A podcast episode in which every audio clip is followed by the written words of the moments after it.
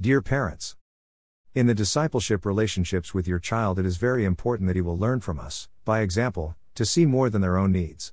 We, the parents, are expected by God to teach them how to look for the family member's good and to be there for them in the times of need, need of crying together, need of comfort, need of company, need of filling the basic needs, need of listening, need of cleaning, need of respect, need of care and understanding, and many others beside prayer and saying I love you, which is done many times automatically.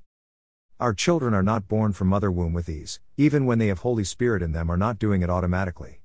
These are things which are to be learned by them from their parents at home, not by words but by example. In the past week we showed our daughter how to take care of her new pets Mira and Mister Blue. You may think is an easy matter, but it is not.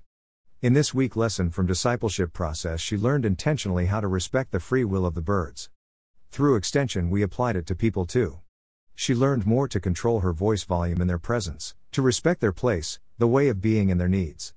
She learned from us the parents and applies it in family relationships, with her colleagues at school and her teachers.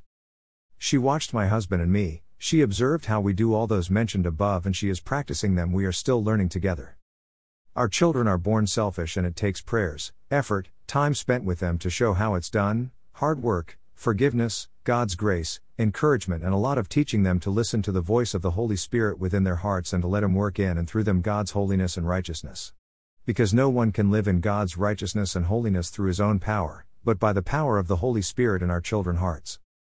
Dear parents, you are doing a great job in listening God's voice and raising your child. Keep doing it for His glory so that your children may know Him more intimately and to make Him know on earth.